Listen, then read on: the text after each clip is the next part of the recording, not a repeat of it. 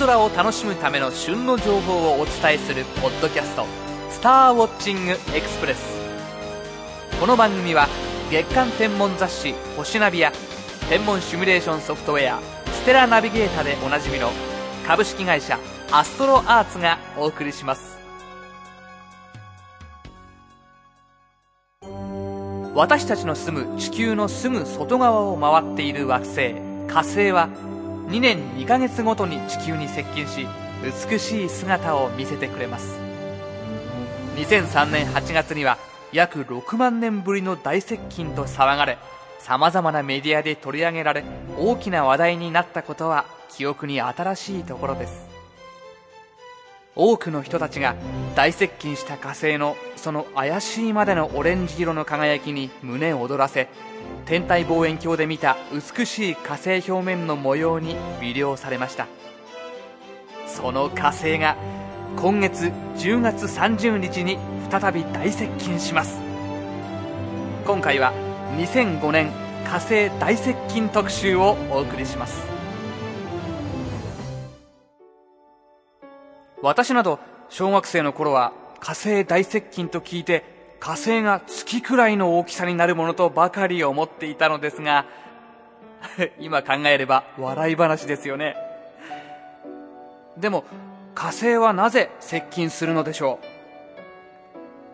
う？地球が1年つまり約365日で太陽をぐるっと一回りしているのに対して火星は約687日かけて太陽の周りを一周しています。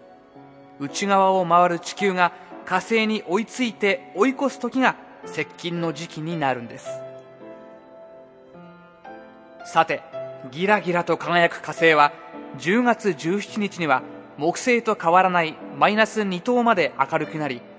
23日から24日の間には視直径が20秒の大台を突破。そしていよいよ10月30日に地球に最も近づきます。この後11月5日頃までほぼ2週間にわたって視直径20秒台の火星を見ることができます。2003年の超大接近に比べると視直径で20%ほど小さくなってしまうのは残念ですが大きなメリットもあります。2003年の火星は水亀座に位置していたため南中高度は東京で38.6度と低く視直径が25秒を超えたからといっても必ずしも火星面の模様が見やすいとは言えませんでした。しかし2005年はお羊座の位置での接近となるため南中高度は70度にもなります。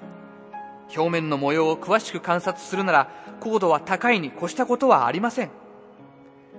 10月下旬ともなると気流はやや不安定になりますがそれを補ってあまりある高度と言えるでしょう。2003年よりも落ち着いた火星像が見られるチャンスが増えることと思います。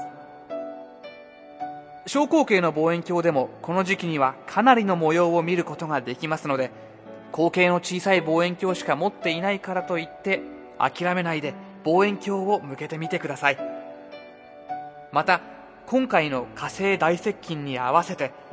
全国各地の天文台などで予定されている観望会に出かけてみてはいかがでしょう。普段覗くことができない大きな光景の望遠鏡で見る火星は圧倒的で数多くの美しい模様を見つけられること受け合いです。なおお近くの観望会を探すならアストロアーツホームページの2005年火星大接近特集から火星イベント情報2005をご覧ください。イベント情報。株式会社アストロアーツは10月26日水曜日から29日土曜日まで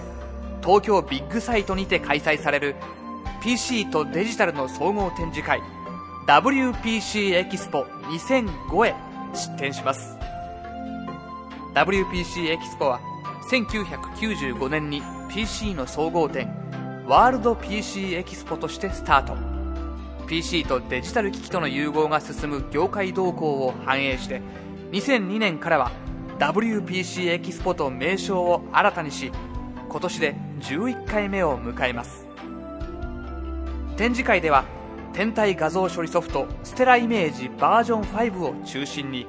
ソフトウェア製品の性能や仕様をスタッフが詳細に解説。またコンシューマソフトウェアだけにとどまらないアストロアーツのソフトウェア開発技術の一端についても展示の予定です。お近くにお越しの際にはぜひお立ち寄りください。スターウォッチングエクスプレス聞いたよ？とスタッフに言っていただいた方には何かプレゼントを差し上げることにしましょう。でもたくさんは用意できないのでなくなっちゃったらごめんなさい。さて今回の「スターウォッチングエクスプレス」はいかがでしたでしょうか？より詳しい星空を楽しむための情報はアストロアーツホームページ http コロンスラッシュスラッシュ www.astroarts.co.jp スラッシュをご覧ください。アストロアーツホームページには宇宙天文に関する情報をはじめソフトウェアや望遠鏡双眼鏡など星空を楽しむためのさまざまな商品を購入できるオンラインショップもあります。次回の「スターウォッチングエクスプレス」は10月30日頃配信の予定です。それでは